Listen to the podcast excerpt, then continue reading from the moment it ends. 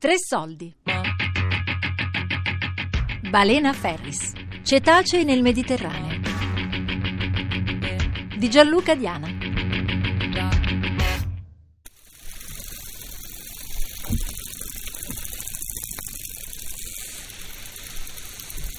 Grompi, delfini, zifi, balenottere, globicefali, stenelle e capodogli. I nostri mari sono più popolati di quello che immaginiamo. Negli anni abbiamo individuato delle zone dove gli animali sono stati avvistati più di frequente. C'è stato un periodo in cui sapevamo che alle cinque noi vedevamo sempre delle balenottere, semplicemente perché attraversavamo nello stesso orario un'area dove eh, le balenottere erano presenti, quindi ci aspettavamo in qualche modo il loro comportamento. Ilaria Campana, dottoranda dell'Università della Tuscia e ricercatrice Accademia del Leviatano. E lo stesso possiamo dire anche per le stenelle, ad esempio. Sappiamo che quando le incontriamo la maggior parte delle volte poi si mettono a saltare sulle, sulle onde di poppa della nave, quindi in qualche modo sa- anticipiamo anche i loro, i loro movimenti. Beh, i, i miei primi ricordi sui cetacei in realtà riguardano il tursiope, perché io per tantissimi anni ho lavorato su quella specie, seguendo in maniera completamente diversa da come faccio adesso, perché avevo piccole imbarcazioni e seguivo gli animali molto più a lungo, quindi conoscevo bene gli animali che seguivo molto spesso, cioè li conoscevo proprio uno per uno. Antonella Arcangeli, coordinatrice progetto monitoraggio cetacei da traghetto nel Mediterraneo. E in particolare a Villasimius c'erano due femmine di delfini che mi sono rimaste proprio nel cuore, da cui dico sempre ho imparato a fare la mamma da loro, che erano due delfine che avevano il piccolo il primo anno che io ho cominciato a lavorare a Villasimius e le ho incontrate tutte e due. Tutte e due l'hanno perso nel giro di pochi mesi, una ha perso il piccolo che è rimasto impigliato in una rete da posta e la seconda probabilmente lo ha perso durante l'inverno, che, dove, periodo in cui io non c'ero perché la primavera successiva l'ho trovata da sola. Loro due, queste due femmine, sono rimaste però sempre molto unite fra di loro, quindi avevano avuto i due piccoli insieme. Io le vedevo viaggiare a queste due coppie, madre e piccola. La, l'estate successiva le ho trovate loro due, senza più il piccolo, che seguivano, facevano la babysitter da zia ad un'altra giovane femmina che aveva il piccolo. Beh, insomma, le mie immagini forti sono legate molto a queste due femmine e al loro percorso. La prima volta che sono arrivata mi sono seduta, praticamente ero seduta sul lato destro del ponte di comando, perché poi siamo divisi, siamo in due lati, generalmente due nel lato sinistro, due nel lato destro, e guardiamo i due lati, poi dividiamo lo spazio più o meno. Arianna Vetrugno, laureanda dell'Università delle Marche. La prima volta ovviamente io ero un po' persa, nel senso che ogni movimento del mare mi sembrava potesse essere qualcosa, poi piano piano con l'esperienza impari praticamente a distinguere un'onda o un po' di schiuma da qualcosa che sta uscendo, poi impari anche a distinguere il salto che può fare un delfino o il soffio di una balena. Stai lì per ore, magari pensi quella cosa potre, quel, quel movimento poteva essere un soffio, poi invece vedi il soffio e capisci che in realtà quello era un soffio e non hai più nessun dubbio, capisci, lo vedi da lontano perché è alto e si distingue perfettamente. Eccolo, visto? Ah, questa è la cosa. Ma l'avete visto un altro piccolino dietro o una impressione mia? E che rimane molto nell'aria, quindi non so se... E l'emozione più forte è quando ho visto un piccolo di balenottera che è passato molto vicino alla nave, quindi è stata, diciamo, un'emozione anche quasi paura, perché comunque era veramente vicino e poteva anche colpire la nave, insomma poteva essere colpito dalla nave. Però è stato bellissimo perché ho visto un animale molto vicino, sono riuscita a vederlo, stava sotto il pelo dell'acqua, ho visto tutta la, la testa, tutta la colorazione, ed era comunque un cucciolo, quindi anche l'emozione di vedere animali, immaginarmi animali nati da, da poco, giovani, curiosi, che non capiscono magari che si sono avvicinati troppo alla nave e che stanno rischiando, in realtà... Eh, c'era questa doppia sensazione. Il mio primo avvistamento in realtà non è stato quello di un cetaceo, ma ho visto praticamente il pesce, il mola mola, conosciuto come pesce luna, praticamente ero seduta, eh, guardavo il mare sotto di me a pochi metri e ho visto una, una specie di, di macchia bianca che si avvicinava. Quando si avvicinava ho visto che era un pesce luna e comunque era la prima volta in assoluto che lo vedevo così na- nel suo habitat naturale. E infatti io subito ho detto alla mia responsabile: ma è un pesce luna? Lei mi ha guardato e ha detto: ah sì sì, che bello, hai, hai visto il pesce luna? Ovviamente non è un cetaceo, però è stato bello comunque. Poi eh, era lì che praticamente prendeva il sole, cioè stava sul pelo dell'acqua e si faceva trascinare dalla corrente. Infatti io per un attimo ho detto: Dio, ma è vivo? Infatti la mia responsabile ha detto: no, non ti preoccupare, è quello che fa generalmente, si fa trascinare. E quindi è stato il mio primo avvistamento in assoluto.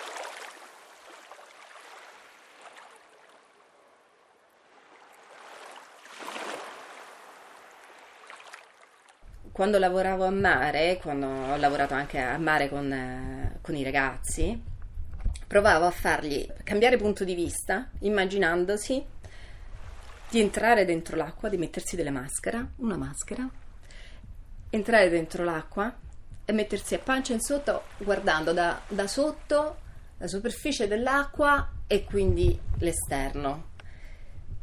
La percezione che hai è completamente diversa, perché noi siamo abituate a guardare dall'alto la superficie del mare e la profondità del blu.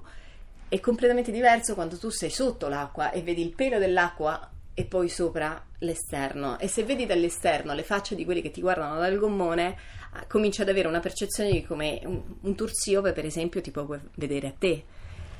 E, mh, qualche volta gli facevo poi provare a immaginare, anche se non erano davvero dentro l'acqua, a togliersi la maschera e poter continuare a, a, a vedere lo stesso, come fanno il tursiope. Il tursiope ha un occhio molto, uh, molto più sviluppato del nostro, una muscolatura che gli permette di modificare il cristallino, quindi la messa a fuoco, tant'è che lui riesce a mettere a fuoco sia sopra l'acqua che sotto l'acqua. Noi sotto l'acqua non riusciamo a mettere a fuoco perché il nostro cristallino non è così mobile, invece il tursiope, per esempio, i cetacei in generale lo possono fare. E quindi se tu ti togli le maschere, sei un tursiope, tu continui a vedere sia bene a fuoco, sia dentro l'acqua che fuori dall'acqua. Allora ti puoi vedere queste persone che ti guardano dal gommone, però poi girarti e cominciare a nuotare dentro l'acqua e poi cominciare a spostarti e a sentire i gamberetti che crillano dentro le, le rocce del fondale. Puoi vedere sotto la sabbia, puoi cominciare a, a nuotare, puoi vedere in lontananza la, la sabbia che si avvicina alla superficie del mare e senti, se ti metti in superficie, senti tutto il rumore di tutte le persone che stanno sulla spiaggia, che entrano all'acqua, che sciaffettano, eccetera. Puoi poi allontanarti e andare più lontano, ogni tanto ti passerà il rumore del gommone che ti vede, l'altro gommone che ti passa davanti. E tutti questi rumori fanno parte del tuo mondo fino a che la sera scende il buio, ritorna il silenzio a cui tu sei abituato, il silenzio della, del mare, che non è silenzio manco per niente, perché ci stanno i gamberetti, perché ci stanno il rumore della risacca, perché ci stanno... E quello è il tuo mondo, e durante tutto l'anno quello è il tuo mondo, perché durante tutto l'anno, quasi, quasi tutto l'anno, se tu consideri che la nostra percezione del mare è venti giorni a, intorno a Ferragosto, da metà luglio a fine agosto, dopodiché noi non ci stiamo più al mare e il mare ritorna a essere per nove mesi l'anno quello che conoscono loro, e al massimo lo condividono con i pescatori, questo sì, al massimo lo condividono poi con, eh, con le imbarcazioni che ci sono a mare, lo condividono con la nostra immondizia, però fondamentalmente quel, quel posto è loro. E lì forse possiamo cominciare a capire che forse dovremmo abituarci a condividere gli spazi, a entrare nel mondo degli altri, entrare nel mondo che è prettamente, forse principalmente, di altri, non essere troppo invasivi, però anche aspettarci di poter essere accolti o come sì, come noi, magari accoglienti con gli altri animali che vivono in convivenza con noi. Noi viviamo in un mondo fatto di natura in generale, dobbiamo comunque conoscere meglio come funzionano gli ecosistemi, come funzionano gli animali, cosa fanno e come usano l'ambiente, visto che è lo stesso che usiamo anche noi. È necessario sapere eh, quali sono eh, le cose in cui possiamo andare contro eh, la, la, il corretto utilizzo de, delle risorse, del, dell'ambiente, proprio anche come spazio fisico. Quindi conoscere meglio questi animali ci permette di poter usare meglio anche noi le stesse risorse, quindi convivere in qualche modo bene con, con la natura senza creare problemi. Un lavoro silenzioso e lontano dalla luce dei riflettori, ma di fondamentale importanza per comprendere, rispettare e preservare il nostro mare.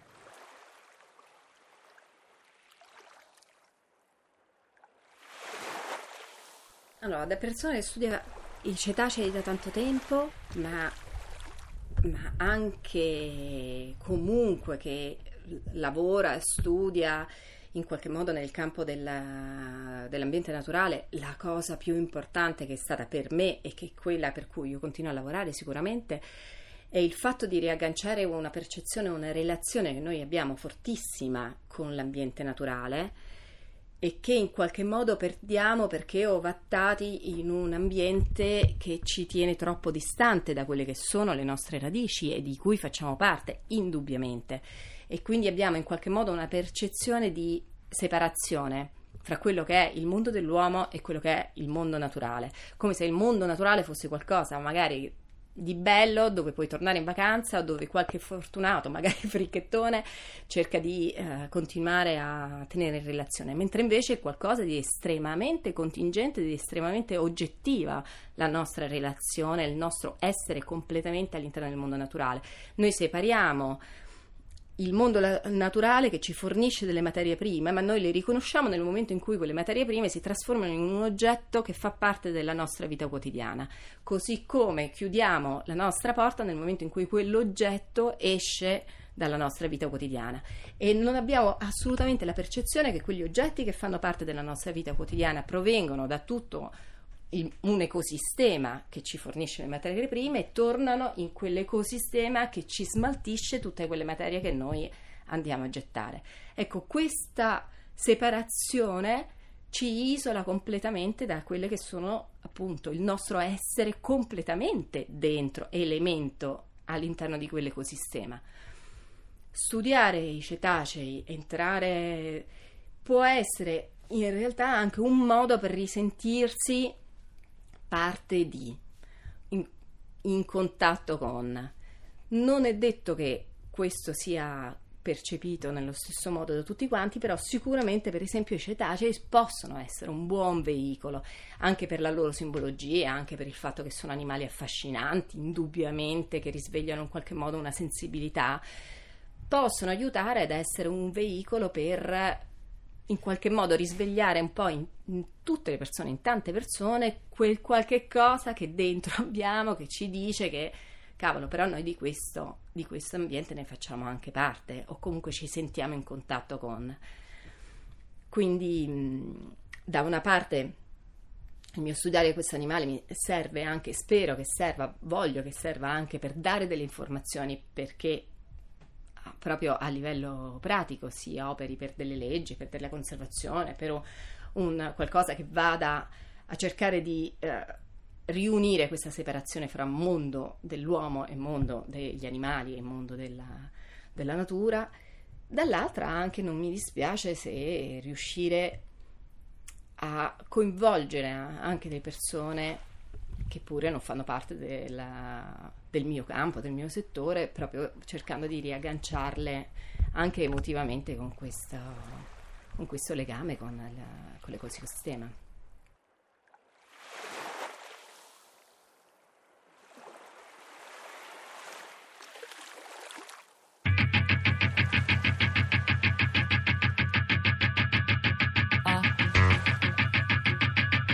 Balena Ferries.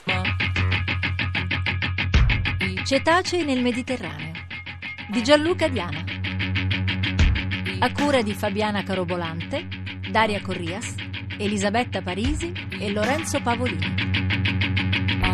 Podcast su tre soldi punto rai punto it.